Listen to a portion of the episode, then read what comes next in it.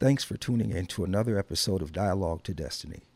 Our goal is to engage in discussions that lead to personal and systematic change. These conversations can broach subjects that some may find offensive. It is not the intent of Dialogue to Destiny to in any way offend. Our intent is to encourage open dialogue so that collectively we can all move forward. We've been down for way too long, but now they saying we're equal. Then I'm the one that's wrong for trying to wake up all my people. Speaking facts about the system, how the wicked is ruling. But now the lights is on, it's time for us to do the schooling. Tell the whole truth, salute, this knowledge is heaven sent. Politicking in a cipher, breaking bread with my constituents.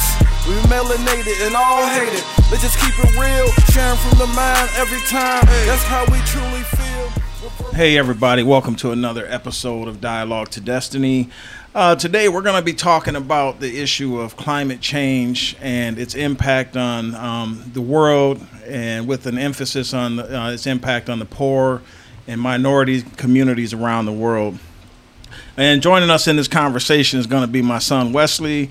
Wesley has a degree in environmental science, policy, and management.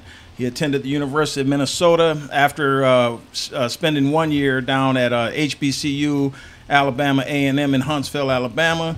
So we're going to bring Wesley on to kind of let everybody know what it is that he wants to discuss today and why he chose to become a scientist for a profession. Thank you, Dad, for the introduction bio, and Steve as well. Right on, right on. So, first and foremost, I chose environmental science. Actually, I started Alabama.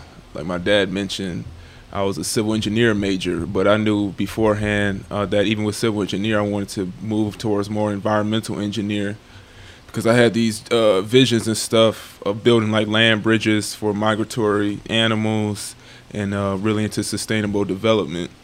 So the engineering thing, I just really wasn't, I don't know if I really wasn't feeling it, but I didn't really like math too much. So I came back to the University of Minnesota and majored in environmental science, because that was pretty much the only major that was like directed into my interests.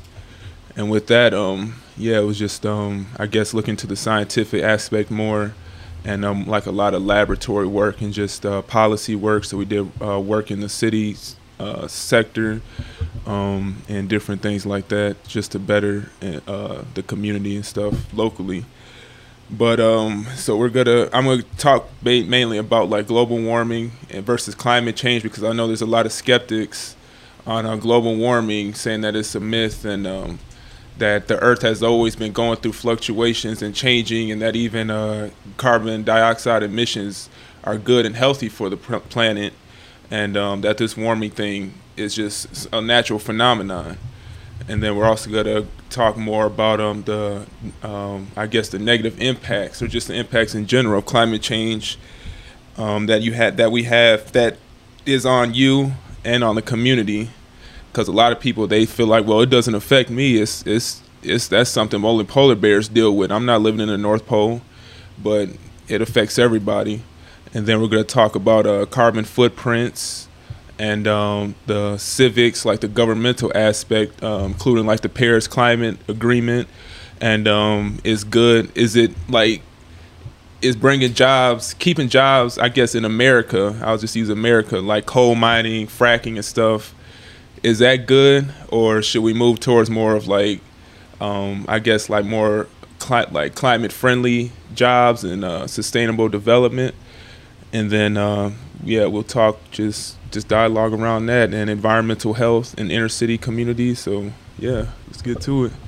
All right. So we can touch based on the climate change or global warming. So I know a lot of people.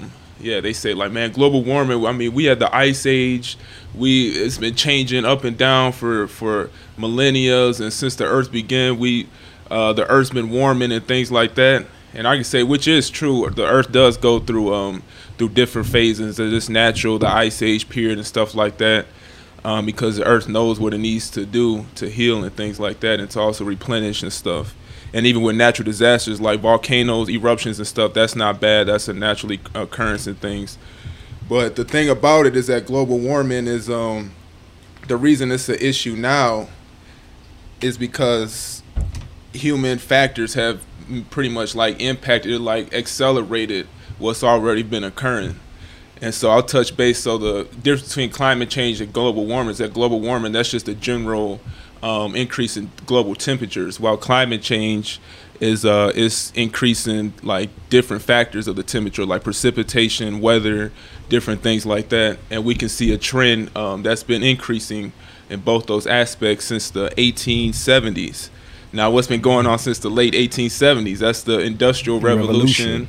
We had the Ford Motor Company starting up. We had a lot of railroad implementation, logging, and all that type of stuff. So it's just natural with all the, those environmental changes and impacts. There's going to be some type of environmental temperature changes, fluctuations. I mean, that's just it's just common sense. And then it really spiked in the 1940s, 50s, what was around that time? The World War II, the baby boomers started to come apart, and then America really started to like prosper, produce mechanically and different things like that. We were entering to a new like technological age, and since the 70s and 80s, it's been just slowly increasing like in that like hyperbole state. But the thing about it is that a lot of people say, well, it's not going up like 20 or 30 degrees, but it's like even just a small difference, like 0.1 Celsius or whatever, or like a half a degree Fahrenheit or whatever like that, that can cause significant changes, seasonal and temperature-wise as well. So, I mean, you guys have any? So what I heard, what you say about the industrial age of the 19th century, and then you mentioned the railroads and the logging, and the three of them, how they go together. I never thought of that before, that the trees that they're cutting down help cleanse and produce oxygen in the air, but you're cutting them down. It also helps stabilize the soil so you don't have mass, you know, soil erosion, which, you know, hence to the landslides that they have in California on the West Coast because of all the deforestation. All right.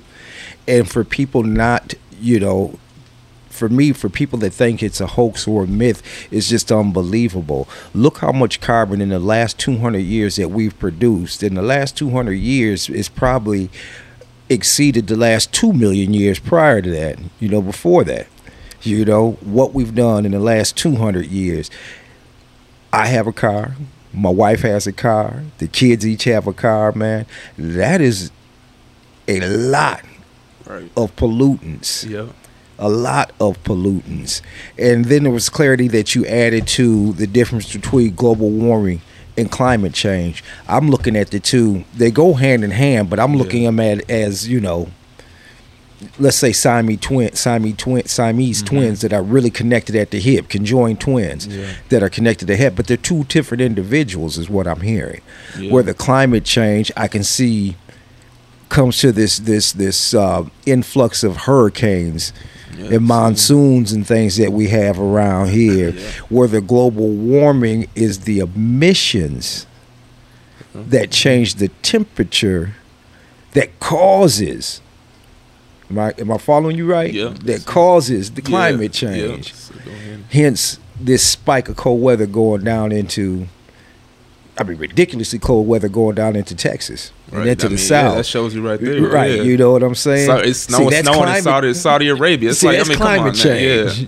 That's climate change. And that's why I tell people that don't believe, it's like, dude, just, okay, like go. If you go to a little state park, or you go to like you walk around like a little nature trail or something, just take notes. Like each year, if you go there frequently, just each year, like measure the water level or something like that, and just notice the difference in the community. I mean, I remember when I was growing up, I haven't been around that long, but it's like, dude, when I was little, it's like this winter seasons here in Minnesota was consistent from that I observed. It was like, okay, like I know around like Thanksgiving or something, the first snowfall is gonna hit. It's gonna last to probably like early mid-March at the latest, like early April. But now it's like that one year snow to like May. I'm like, how is it snowing in May? And then it's like April, and it's like, dude, spring. We don't even have a spring season anymore. It's like 3 weeks, and then it's like, and sometimes it's like delayed. What was it this year? It was like I don't know, this year, was it this year or last year? It started snowing like in December, Christmas time. Right.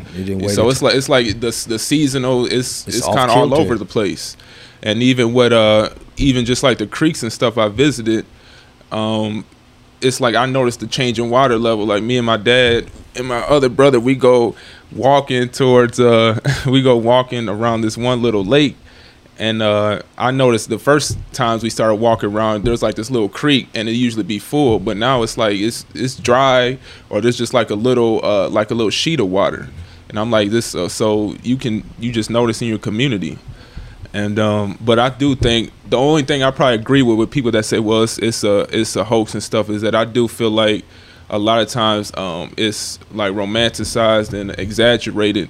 Even with like deforestation, because you got people from like back in like the 70s and 80s, they'd be on interviews, stuff be like, oh yeah, see, if we're by 2000 or 2005, if we keep up the trend, we're gonna lose all our rainforest in the Amazon, or we're losing millions and millions of acres a year of this, or if we don't turn things around by 2010 or 2015, the whole world will be completely changed because global warming will be this high. And it's like, dude, listening to that, we have no rainforest by now, or the world would just be in doom because of the trend some of these scientists or some people are saying. So I can kind of see that aspect. It's almost, there's also an aspect of like a doom and gloom, and like people looking at it like kind of making it seem like it's like the pressure so tight and stuff. But I mean, there is pressure, but I think this is, in some cases, exaggerated. Well, when you hear scientists throw out predictions like that, though, what they're throwing out is predictions that say, hey, if humans don't change their behavior, mm-hmm. you know, this is where things might go. I mean, you can look at like this last decade from. You know, from 2010 to 2020 was the hottest decade on record. Yeah, 2019. You know? I think, and the last 5 years were the hottest 5 years on record. So when you factor that kind of stuff in, I mean, it, like you said before, you know, 1 degree, a half degree, 2 degree, 2 degrees is almost catastrophic. You know, a lot of people, you know, feel like they, you know, this doesn't, like you said, it doesn't affect them, or they don't really seem to care about it. But there's not one human being on this planet that's not affected by climate change, whether they believe it or not. I mean, you get cities like Miami and like Los Angeles and all these places that become underwater. That condenses the whole population of the United States. Mm-hmm. So all of a sudden, everybody's squeezing in, you know. So a lot of these people that think that they live in rural areas today, you know, things may not stay rural for them. Yep, the populace will grow. You know, and you know.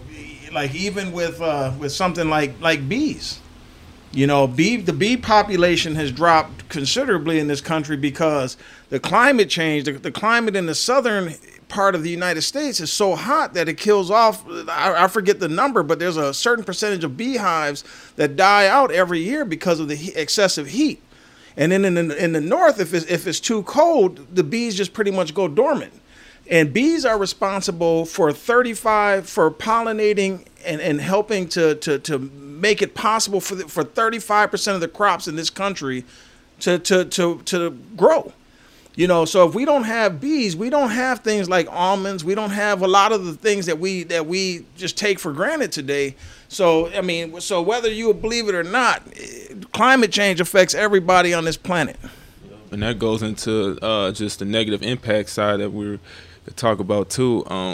Just not with honeybees, because yeah, the honeybees, that impacts a whole little food industry, and no more honey bunches of oats and stuff, no more. So, but I mean, not just looking at that, but we got coral bleaching.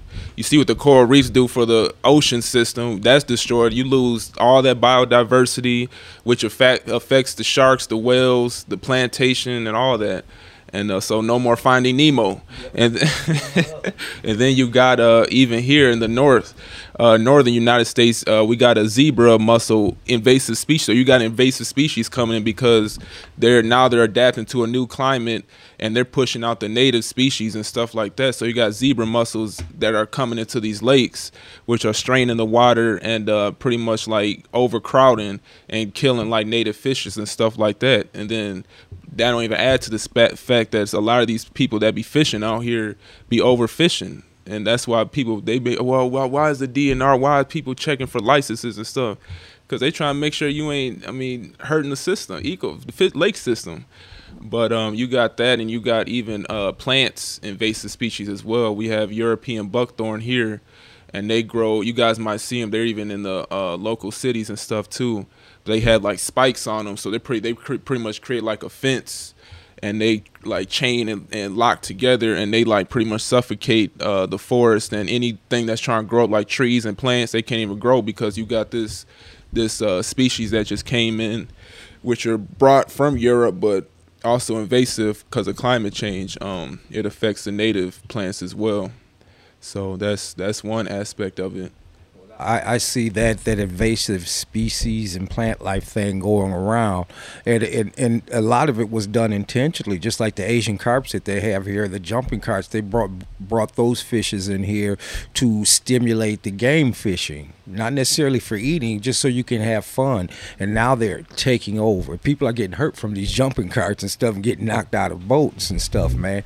I mean, then that goes to people that wanted the exotic pets that they couldn't take care of. Now you have all these pythons and boas and stuff that are going through Florida, messing things up. The nutria, the little animal or rodent that they're starting to eat down in Louisiana, the one that's undermining the levees and stuff.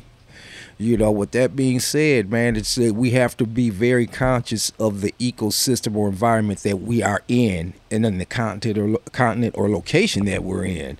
You know, with that being said, there were some other things that you had mentioned about the mining. Oh, yeah. The fracking, the drilling, the energy stealing folks that are out there, man. And it's all about employment. See, I don't see these areas that were mentioned that it seems like big politics and big money want to hang on to, the mining, the fracking, and those things that have been previously mentioned. They hold on to those, but I don't see those jobs growing. I see those jobs being specialized and money going towards the top and not trickling down, to use the metaphor. And I'm just really hoping, from what I've heard and what I voted for as far as Biden and the renewable energy, that it creates the jobs that I think that it will. Mm-hmm. Now, if we're going to shore up these buildings, I think this plays its part in the global warming and creating the jobs, the renewable, sustainable energy that you're speaking of, whether it's water, solar, you know, let's say plug electricity. And when I say plug electricity, I'm talking battery power. So I use a little to get a lot. I use a little electricity to get a lot of battery power. Okay. Yeah. But with that, the wind and stuff, the wind, the water, you know, the solar, and pluggable power. That's it. I mean, I see these as we get these things off the ground and get them in motion and bring them from paper to vision, I see job creation there where I'm not seeing it in these other places that want this harvested energy, if I may use, you know, just to draw a difference between the two. I see the industry becoming more fine-lined, streamlined, and that fewer getting paid, but we are paying more for these things. How do we flip that ship? Flip the switch to the sustainable, renewable? I think the Paris climate that Biden is doing is, I think that's one step internationally for the government, and also I guess educating and informing the community, maybe having seminars and having different experts come out and different planning. Like we got that I mentioned before, it's called the Upper Harbor Terminal, but different cities and stuff have it, and it's just like figuring out committee figuring out how they can use the land and land management and stuff like that. And so creating sustainable development that way based off of what you know, like smart cities, and then even with your homeowners getting a smart thermostats, try to invest in solar panels for you. And solar panels are really good. I mean, that's just like works just like a phone. You charge it up when you're not using it, and then once you use it, it don't even, I mean, it might go down like 80%, 85% during the day, and then you just charge it up at night and stuff. So homeowners informing and educating yourself on solar panels, smart thermostats, even they got smart windows now. I mean, you can change your whole house to a smart house. I've heard of some people that get into this solar energy and the wind power that they're able to sell energy back to the power plants and stuff. If let's just say we had a creative ideal or a collective here in our community that could put together an area that's unused, or let's say a part of town that it's an eyesore. Let's say where we got a lot of grain elevators or metal recycling plants or something like that. Why can't we take advantage of something that's not very appealing to the eye, man, and just like plaster the one side of it or the top of it full of solar panels? Maybe put up a few wind turbines or something like that, or a water wheel in the river that's running by it, and create energy in spaces that are there that are underutilized, in my opinion, to create an energy bank. Where now, not only are we able to supply energy to our community, we can start selling energy back to the community. I mean, back to the power plants to bring those resources in money back into our community. So now we're not looking for the handout. Yeah, you see what I'm saying? We're creating. I want us to be sustainable as the energy that we're trying to provide and trying to sell. Right. Self-sustaining, renewable energy within the community. Yeah, how do we do it? It's growing too. I mean, you can make energy out of anything, any kinetic energy that moves and stuff like that. That's a good point. You utilizing roof space, even green spaces. You can grow food anywhere on your walls. That's vertical aquaponics. All that, so. Well, I mean, the only way we're going to be able to really get to the point where we make the changes you're talking about is we're going to have the, pretty much silence the other political party who's serving their interests and their, the people that are investing in their position, which is the coal and oil companies. I mean, until we get to a point where you have the majority of people in this country that accept that this country's going in the wrong direction. I mean, they are making improvements, but until we get to the place where we understand that we're going to have to make changes. I mean, I got a guy that I used to work with, he just sent me a message the other day mocking climate change because it was cold here and down in Texas, He's so simple-minded when it comes to this stuff that he doesn't even understand. There's a reason why the storms where we're having way more storms, catastrophic storms than we've ever had. There's a reason why we're having larger forest fires out in the West than we've ever had in this country. So people can continue to say that, that and be in denial. But until we get to a point where we have the vast majority of people in this country that wants to vote in a way that puts people that are sympathetic to climate change and have an understanding of climate change, I don't see how we're going to see these changes. I was just saying, how do you feel about the coal mining and like the traditional jobs, keeping it here? Like Republic, you think it's good or bad? Or what? I mean, I'm a person that believes in sometimes in order to take a step forward, you have to take a step back. You can't sit there and I mean, everything that we've done in this country or probably even in the world has been done because a sacrifice was made. I mean, you can't expect that there's millions and millions of people that are going to continue to keep their job in the oil and coal industry and we're going to have these changes. They have to buy into this prospect that, hey, your job, you're still going to have a job, but your job is going to change to something that's renewable. I mean, we have something like the sun and wind that's provided consistently, naturally, that we don't have to sit there and stick a straw into the earth's crust and continue to pull oil out of the earth's crust or go into these coal mines and do that dirty work. We have to look at and actually get people to buy into this thing. But like I said, when you have politicians in Washington that will do everything they can to not let the oil and coal industries go, it's going to be hard to make these changes. I agree with you to a certain extent. That you do sometimes have to take a step back in order to take a few forward. But we've known for decades, generations now, what mining does as far as health, as far as the black lung. We know what it does to the environment as far as the playground where the kids have to play at and where they go to school, because usually that's where we build the playground and we build the school is where the most contaminated place is, or we put, we'll build public housing in those areas just because of the runoff from those types of jobs, how it pollutes and contaminates everything around. So not only is the person working in the mine and the generations that are working the mine after that, the generations that are born to those communities suffer long afterwards. You have areas like in, I want to say in the state of Pennsylvania, where there's whole cities that are shut down because irresponsible management of a mine has them burning underneath the ground for years, and toxic gases and fumes coming up. So I see this as a point, and I'm going to try to make a tie in from Mr. Greedy to Mr. Green if I can, okay? Green being, you know, those people that would like these green footprints and stuff, or, you know, less carbon in the air. When we have that mining scenario or situation that I just, you know, tried to lay out or roll out, it affects everything around there. With that, it becomes harder to grow and farm in these areas. Every time I pick up a package now, it's organic or non-GMO.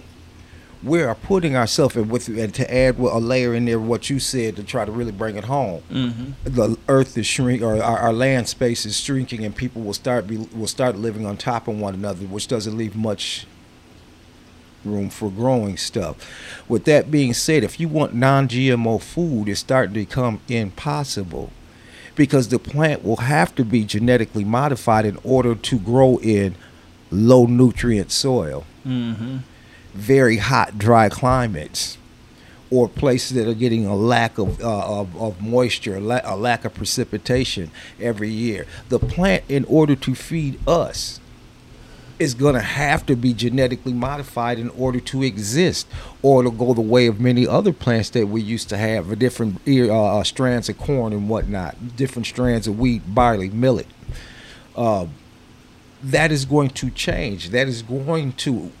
You'll be forced to eat the genetically modified food. When you have the plant-based meats, that there changes as well, because the plant is genetically modified to make the mock meat.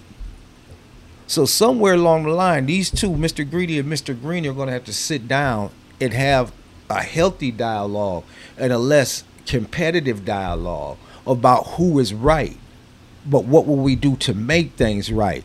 It's not us that exist in this plane at this time now, and probably not 20 or 30 years from now, but we certainly have to start thinking about everybody 50, 60, 70 years from now. We have to. Otherwise, we let the problem that we couldn't get our hands around grow to a point where nobody can get his hands around it. And we are at the prime time with the right information, with the right education, to do the hard things now to make the change, to leave a different footprint than what we are doing at this point in time. What was the first thing that the governor of Texas said right after their energy system failed? The first thing he did is he attacked these renewable energy sources. Oh, those windmills froze. That's stupid. And he knew that 90% of their energy that they use in Texas now is oil and coal or whatever, right?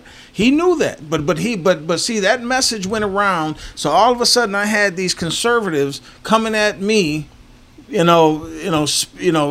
all this stuff that just the talking points. Yeah, well, this whole, New Green Deal or whatever it is, yeah, look at how is that going to work when the solar panels freeze up? What's going to happen in Minnesota when you get these solar panels that are covered by snow? You see, so it's messaging, man, and that's what I'm trying to say is you got a political party in this country that puts so much toxic lies, just falsehoods out there. And their people are so quick to grab a hold of those talking points and run with it. But see, it's right here. The governor shoots himself in the foot with any thinking mind. He just shot himself in the foot. What? Because You got to remember, Texas is an autonomous state when it comes to their power grid and their electricity. They did that in order to not compromise with green energy, yeah, and to stay into their own vein so they could continue to use their own oil and whatnot. See what it got them? Now you see what happened. Are you going to listen to what he says? They will. I mean, but if they do, then shame on them. Them are the people that are not going in there, and they're not feeding themselves. They're being fed. They're sitting there with their mouth open, let somebody drop a worm in. They see they're not going hunting for information. See, Texas is in the trouble that they're in because they want to be the Lone Star State. I want to be autonomous. I want to be able to shut off from the government at any time and run my grid, my system, my way. Mm-hmm. Well, you see, well, when you're not part of the group of people, how you can get yourself into a pickle. But now they want the group to fix it. They want the federal government. They want everybody else to fix it, man. But see, nobody else could offer any suggestions. See, them people need help, man, and my heart says help them people, man. But I will help you to a certain extent. Then I'm going to sit down and sit at the table and say, these are the things you're going to have to do if you want to continue to reach out to me for help. You're going to have to make some changes. Mm-hmm. Now they're talking about China. Yo, the transformers, the power grid comes from China. And now they're blaming Biden for that, for like the cheap, and cheap wiring and stuff. Well, how long has Texas been autonomous? Long before Biden ever got into politics in Delaware. So if they would sit here, they would still be telling a false narrative and turning a blind eye and a deaf ear towards the situation and the problem. How do we get rid of this bootleg electrical company that we have running this autonomous thing? And how do we plug in with the rest of America, man, so we can ensure? See, what you could be doing at this point, Texas, man, you could be head and shoulders above everybody else. Get with the program and keep what you got going to, and sell that energy. You could probably be selling that energy to Mexico. Open up the border. You could be selling, because they got a terrible electrical grid. So yeah, you could be selling electricity there. And if the wall was that important, that would have been one way to do it without taxing me or you taking money from us, if that's what you really wanted to do. I don't think it's a good idea, but it would give you the opportunity to be a backup for different portions of the country. And then I would like to see, you know, maybe a quadrant like that, down here, up here, over here, in case we had those emergencies. Because if you remember a while back, even the U.S. grid went out, if I want to say in Cleveland, when they had the brownout is what they called it.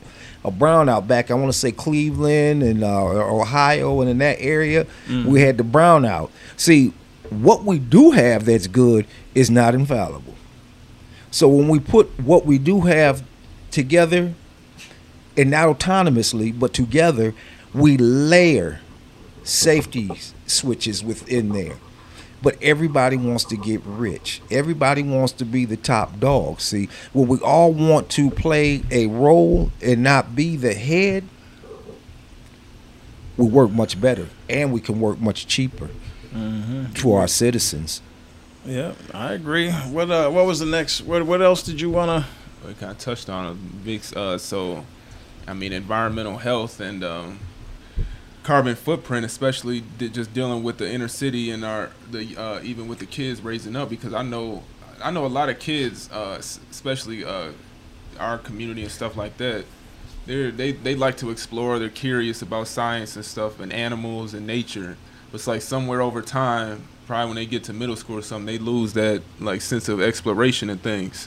So building programs to allow kids to keep in touch with nature, man, that can be the generation to boost this world into a better, sustainable, green planet and heal the planet and things like that.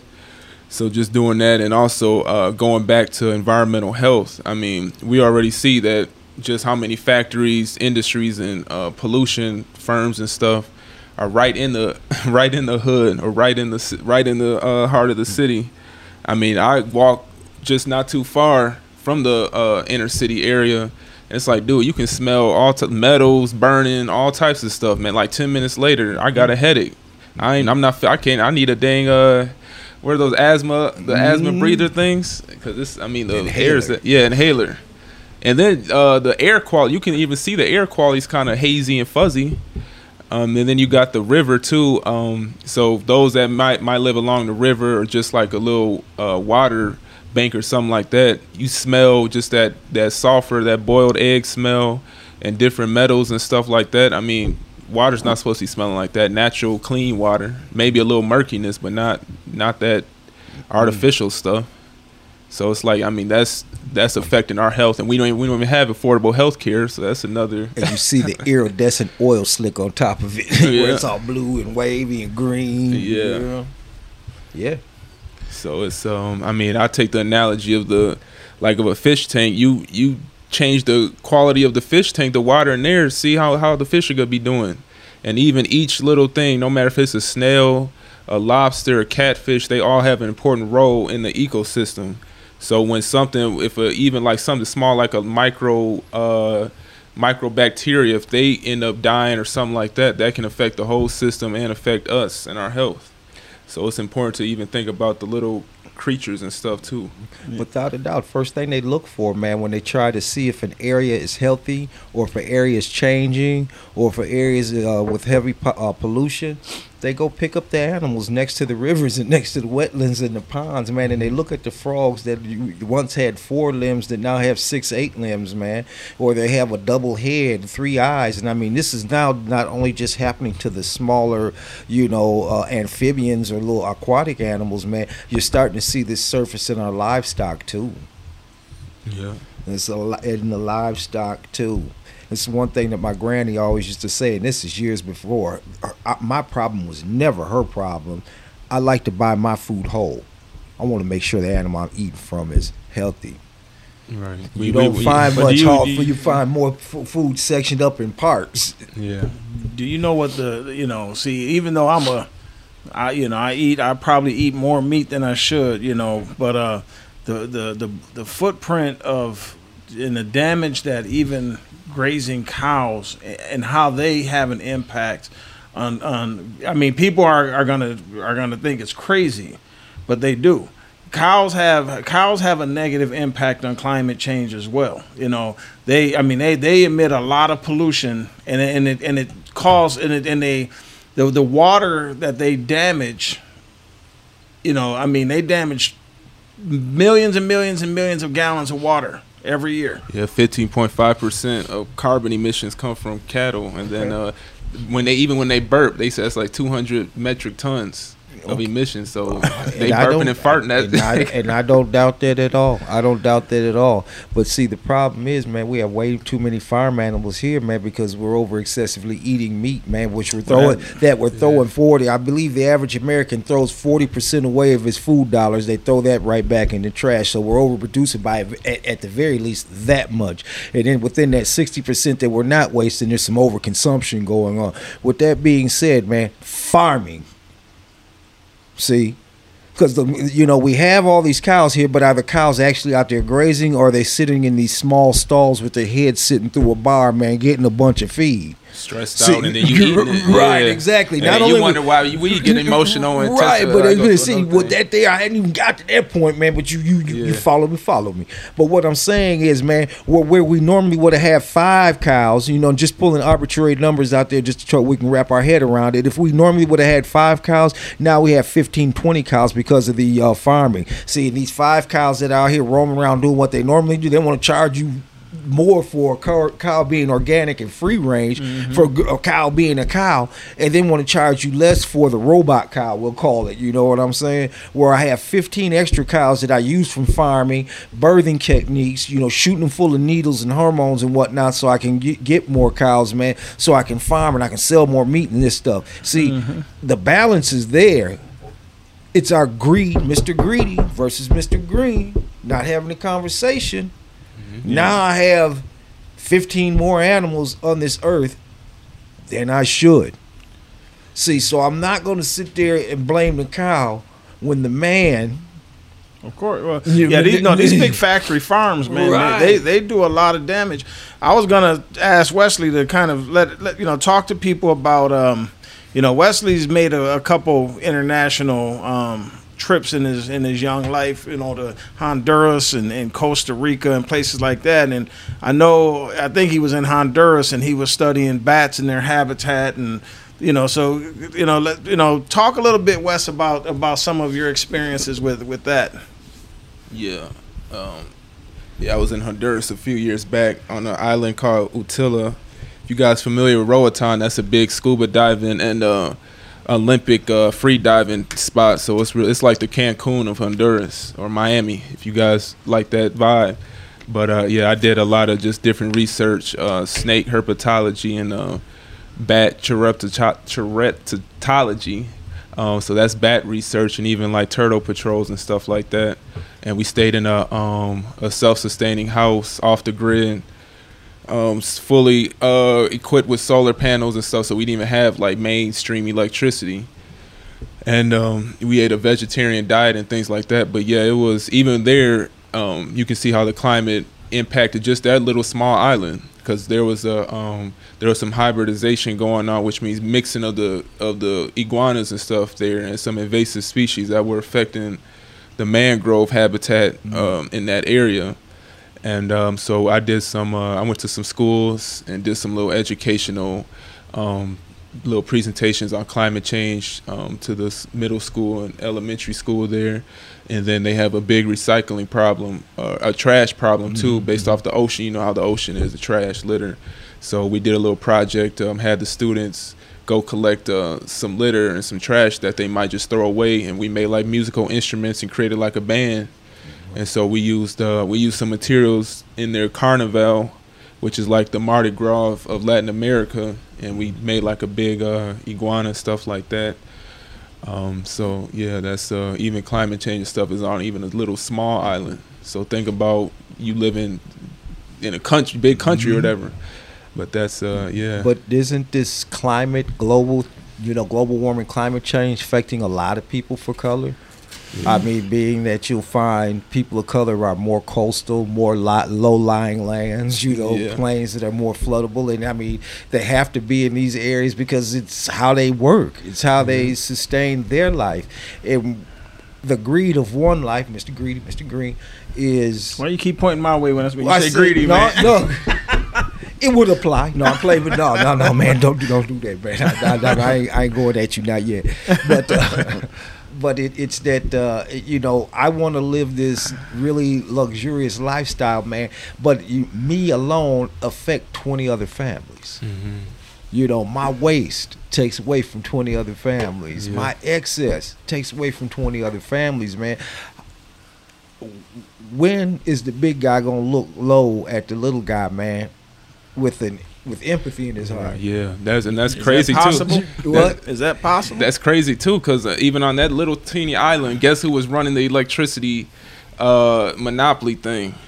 Somebody from Dutch, not the Deutsche Bank, but just the Dutch Shell. Probably. Yeah, it was just some Dutch guy, some guy that's not even native from there running late, and then as soon as he gets mad at the locals, the natives, flips the switch, and the host. I mean, that happened a lot of times. Like we'd be out of electricity, the town be out of electricity for like 3 days or like a few days or something because the guy's mad. He wants to punish grown folk. Yeah, I'm like, you ain't even from there. So you got the nerve to be trying to control something. Well, I mean, you think about it. If things continue on the trajectory that it's on, and we continue to warm up the earth, and all these flooding of these coastal cities and stuff happen, I mean.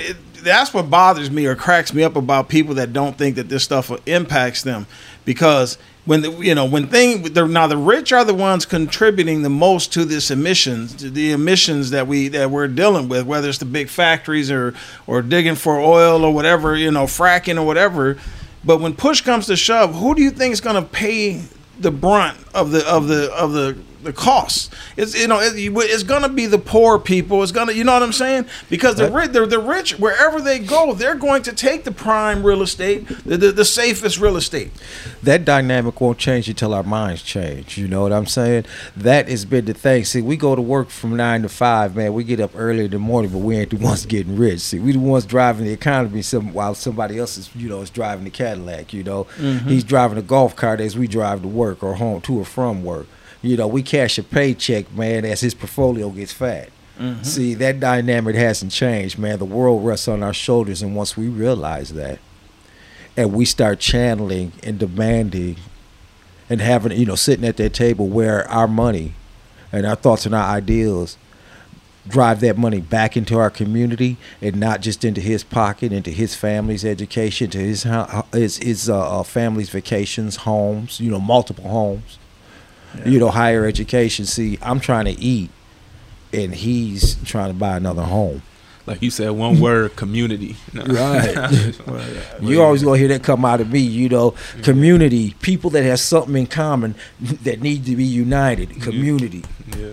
You know what I'm saying? Well, common unity. Now I do. I you know, the lines wait for people waiting to get water down in Texas and stuff. Man, I'm sad. Telling you, I really believe that what's getting ready to happen, man, is all of these things that we just never thought could happen years ago. Yeah. Together. They're going to start happening more and more often, and so many people have this mindset that they look at these little things as just a little small setback, a little small temporary happen. You know, happens that something just happens. It's starting to happen too.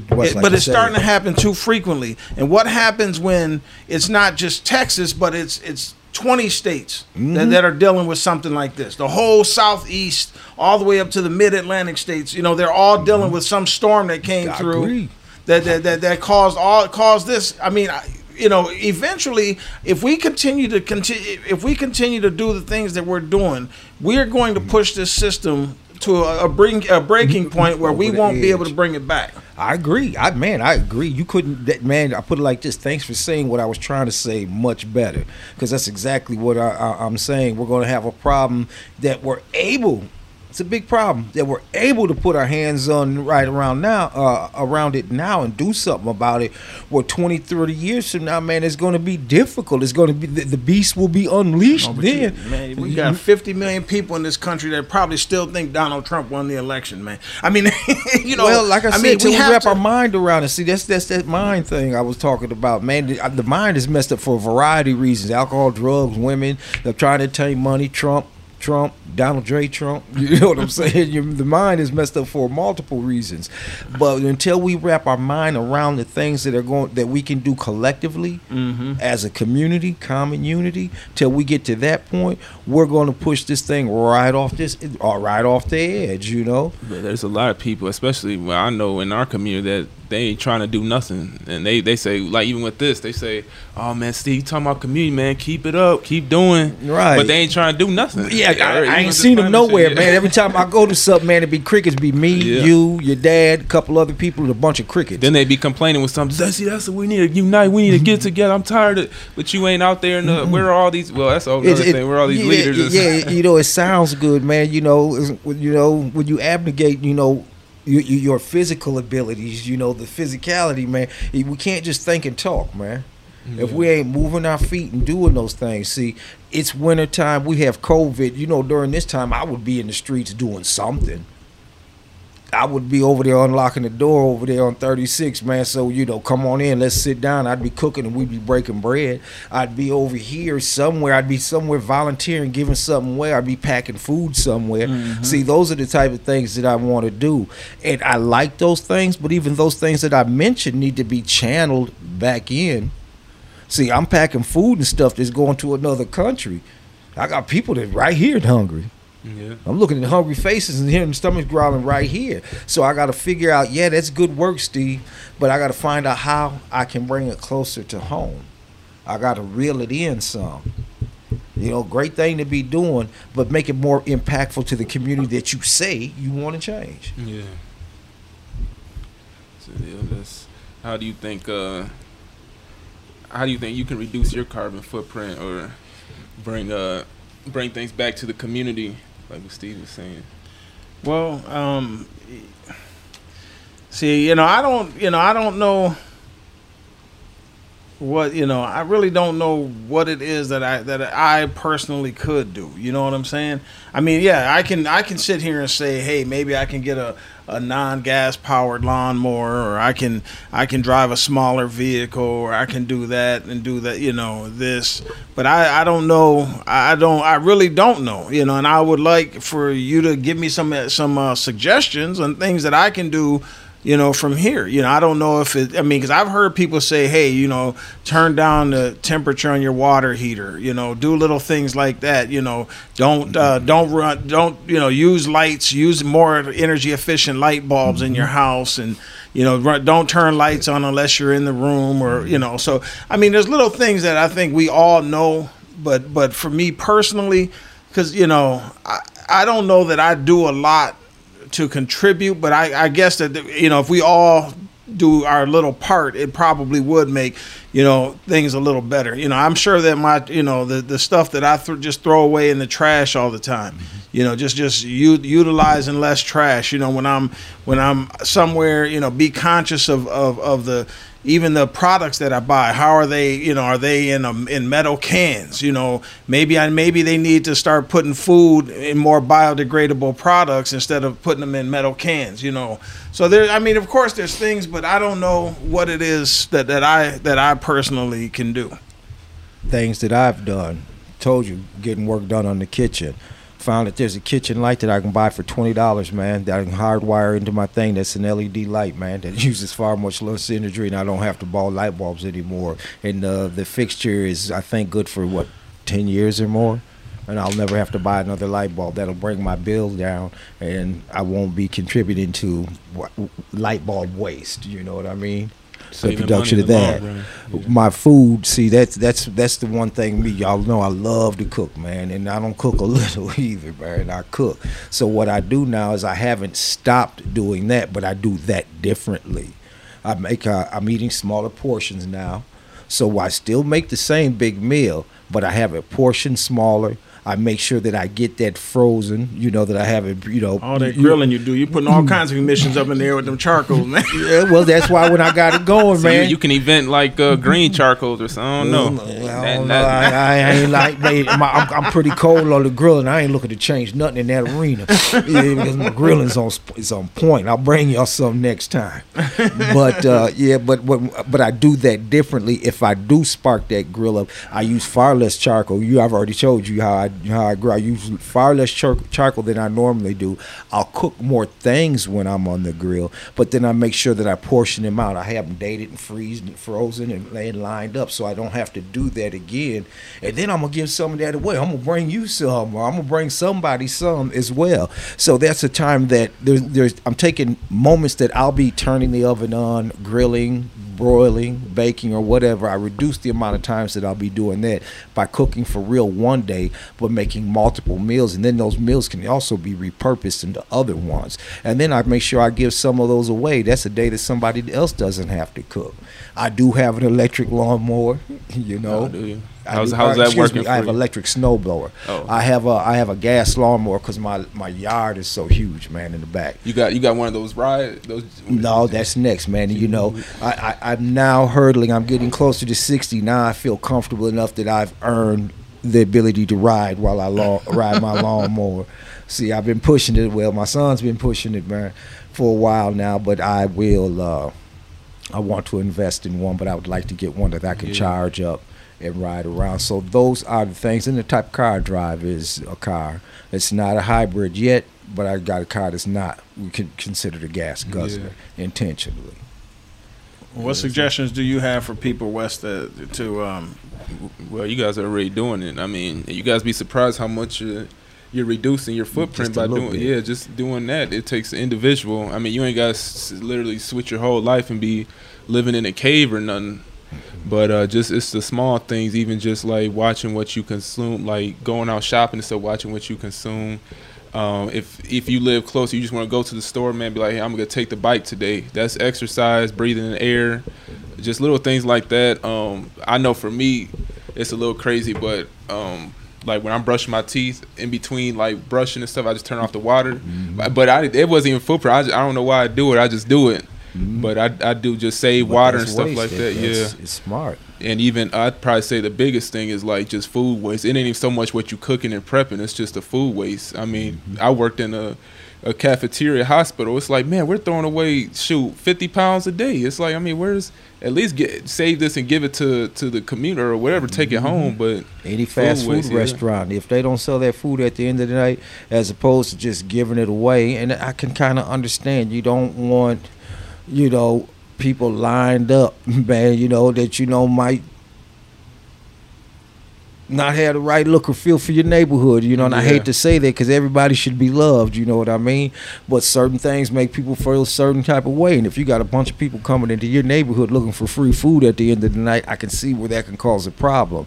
But man, it pains me to see these places just throw it away and then lock the garbage so you can't get it. It'll tell you. Then, well, I was at a rest stop in KFC. They were closing. I mean, they made fresh chicken like the three racks, and it's like they're like, oh, we're about to throw this away. I'm like, y'all about to throw this is like a whole day's worth of chicken and stuff. You guys throwing it away, and they do that every day. It's like, man, but yeah. So that's one thing, and even just joining a little green club. They got a lot of little things around communities and stuff, planting trees and gardens in the little parks and all that, so different things like that. I forgot my wife added a component. She added it this week or last week. Imperfect food. Oh, yeah, what's that? Imperfect food. Food that's not good enough to go on the shelf. Right, so it doesn't look good. You know, instead of your carrot being straight, your carrot's crooked like that. It got a lump in it or something that. So we're going to try that. We're going to try a few boxes of that as well. And it's a lot of produce, but you know, we know how to can. We know how to repurpose that stuff. We know how to chop up and cook. Between my wife and I, we can cover a majority of that stuff. So we're going to start. And plus, she has a friend that's just like the canning queen. Man, imagine if you can, if you could get the, you know, community gardening, man, where like you get a block like the block I live on here, and you have you know, 5 or 6 different houses that grow two different types of vegetables each. It will take care of the whole neighborhood. Yeah, they could feed the whole block. You know, okay, I'll grow the carrots and the tomatoes, and I'll grow the green beans and the broccoli or whatever. Imagine if you could create some kind of mindset that people, you know, looked at each other. How about going back to that mindset? Well, I'm sure that it was that way, but you know, it's like for me, I find it so easy to just go to Cub Foods or go to whatever grocery store in whatever city you live in, and just pick stuff out. When if you could, I mean, because I know like part of Wesley's education was farming and stuff, you know. I mean, he went to the agricultural school over at the University of Minnesota. So all of a sudden, here he was buying a greenhouse, and you know, he wanted to do all this planting and stuff in the backyard.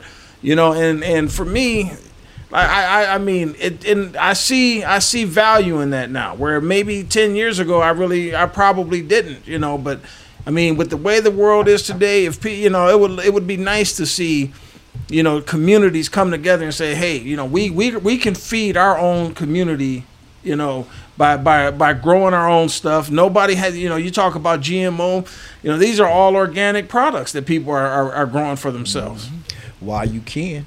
Yeah. While you can, you should. That's the one thing about Eva, guests that we've had on here, Eva and Rob. Not only do they have their own garden that they feed people out of, couple the places that Eva works at or volunteers at, the young lady has started up gardens outside those places. And that is a mindset of hers, man, that her and her husband do, that I think is just beautiful. And then they got the kids off into it, so now it goes on to another generation.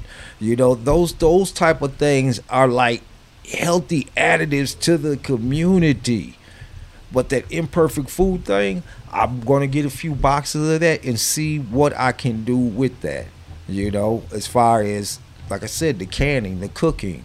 Why should that food just be left on the shelf, you know, they matter too. To spoil, you know, just because it doesn't look good. So now you know, man, it's almost like that dating thing we was talking about, man. You know, this carrot here, I'm willing to pay more for it because it looks good on the outside, man, and probably doesn't have the same nutrition as the crooked carrot does, you know. The crooked carrot might have better inside than this outside. Yep. And then, you know, carrot to carrot to carrot, right? Yeah. So I want to try this and see how I can implement this here. But when I do this and I jump in with both feet, and let's say I do it for the next 2 or 3 years, what have I just done to the people that are going grocery shopping at the store? Did I just drive their prices up? Because I'm no longer buying from that, you know, off of those shelves. Did I just make their produce just go up, you know, 20, 30, 40%? Because now I'm choosing to do a different avenue. Because, you know, Mr. Grocery Store ain't ready to close or reduce his price. He's going to raise his prices as much as he can to keep that store open, right? But if I start doing things here, how do I impact that person that, let's say, has an EBT card or food stamps or whatever you want to call it? How if I just shorten the length of their dollar, their food dollar? I would love to encourage them to come in here, because there's another place called with other than Imperfect Food, there's a place called, I want to say it's called Boxes of Love too, and then there's another one downtown that they meet in the Skyway when they do their farmers market in the Skyway, where it's where you get a box of produce and stuff too. But these are ways where you can eat locally, eat healthy, and keep that local farmer close to you, keep them close to you and at your table and on your table. So these are three things where the community is helped. So I don't know where the guy who owns the big chain grocery stores is, you know, lives, you know. But you build a connection with that farmer down the road. As soon as I take a couple turns, if I just drive 30, 40 minutes and take a turn or two, I'm right at his door, right at the garden. Give you a tour. And pick it up and come home. We've been talking about even going that as far as our meat as well. That's good. Yeah. Well, do you have anything else you want to add, Wes? I think that's really about it. You guys should have a segment on hunting, pro hunting versus.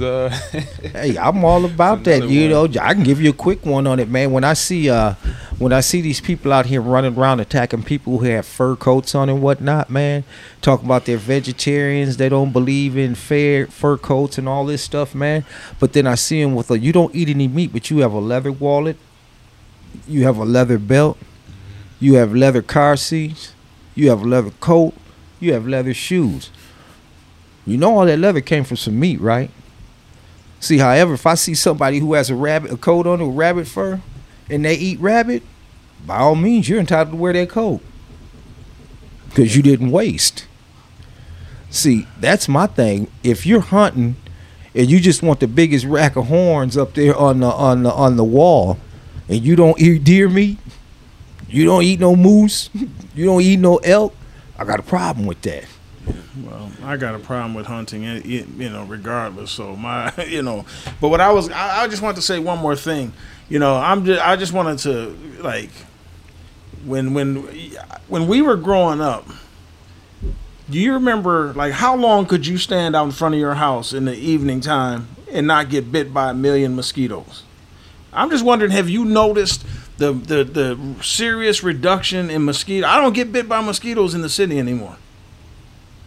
I mean, have you noticed that? You know, I have a good reason for why you're not getting bit. Why is that? Because mosquitoes be looking for blood. Mosquito bite you, you're going to get straight gravy, man. You don't get no blood. You don't get gravy, man. No, bro. No, I do. But the scientists have gone around and they've sprayed a lot of these places. I know, but they come through. But that again, that's creating pollution that's affecting the climate and the ecosystem as well. Because I was listening to this program one day, and they were saying how the migratory bird population has dropped like 60, 70% in some species of birds. I don't doubt that. You know, so we, you know, because like even something as much of a nuisance as a mosquito, like Wesley was saying a little while ago, everything has a role in the ecosystem.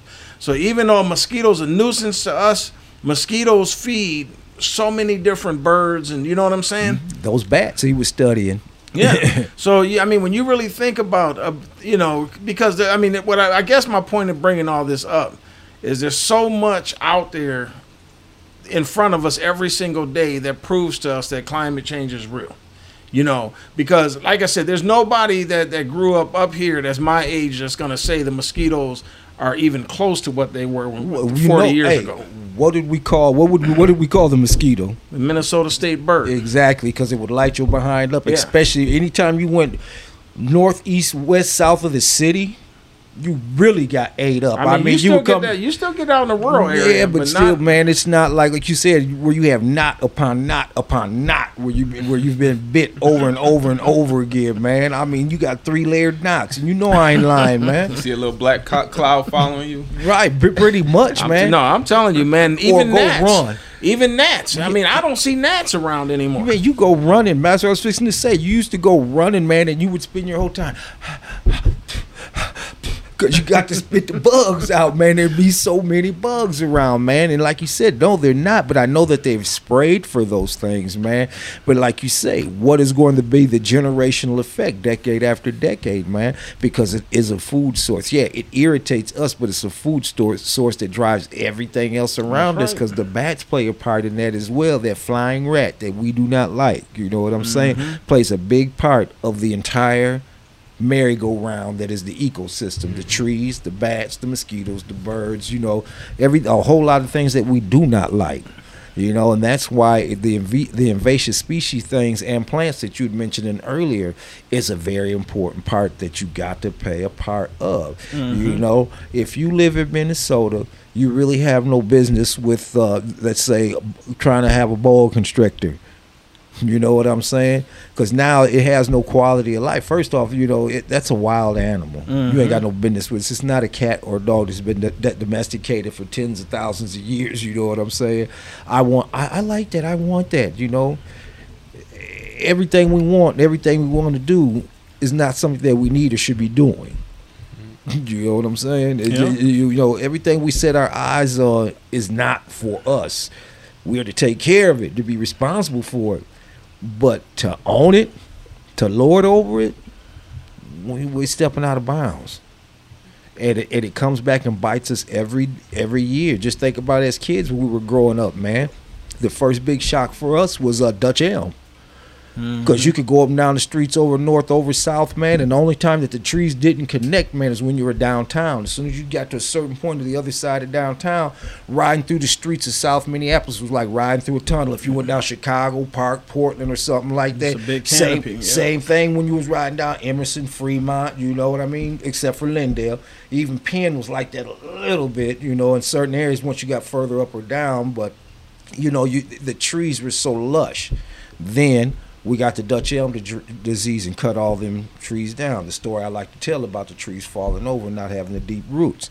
Now we come through here, we got the Emerald ash borer. Yeah, right. They say I can knock out all the ash trees. Exactly. You know what I'm saying? And that's always us wanting to bring and plant other things here. Oh, I want to be so different. I'm going to bring this here. Deal with what you got in your environment and stop bringing these other things here that negatively impact the environment that we have. That's that taking 4 or 5 steps back before you can take one forward. Well, you remember when a couple months ago, those seeds from China came in? Those mysterious people trying to plant those? Yeah. Well, seeds from China. What, right. Trees? Yeah. For trees? I don't know what it was. I can't remember what the seeds. It came in like a little package with Chinese writing. People tell them, don't plant them, but there was people that planted them and stuff. But it could be another one of those things. It could be you're looking for a cucumber, but it's a strand or a type of cucumber, man, that kills out all the other cucumbers that's here. You know what I'm saying? You have to be careful about what you're doing. Those seeds, they grew and harvested in China. Okay, leave them there. You want, if you could have a way to control that as far as going to a restaurant too, if you want to enjoy that type of fare, fine. But don't start planting this on the ground, in the earth, in this area here, man, that impacts not only you, your neighbors, the community. You know, I have a problem with that. If you want to have your own greenhouse or grow it in your house, fine. But when you start planting it out here where it can the wind can blow and blow seeds 3, 4, 5 blocks away, I have a problem with that, because now you're making decisions that you're well worth to make. But when they start to impact me, when the crap that falls on your shoes, you're wiping on my carpet, I still have a problem with that. Well within your right to make it, but do it responsibly and maturely, that what you do You're doing it. And I don't have to do it myself or accept it. I don't have to feel like it's being crammed down my throat. And that's my thought. Whatever you're doing, drinking, smoking, whatever you choose to do, fine, do it. Close your door, do what you want to do. Don't let it impact the kids of the neighborhood, and don't let it impact me. Wipe your dirty shoes on your carpet, not mine. Yep. So is that it? You guys have anything else? Do I have something else? You know who you talking to. I can rub my mouth all day. You're right about that. I'm done. I time out. Yeah, I think I'm probably done. All right. Well, I think that will conclude another episode of Dialogue to Destiny.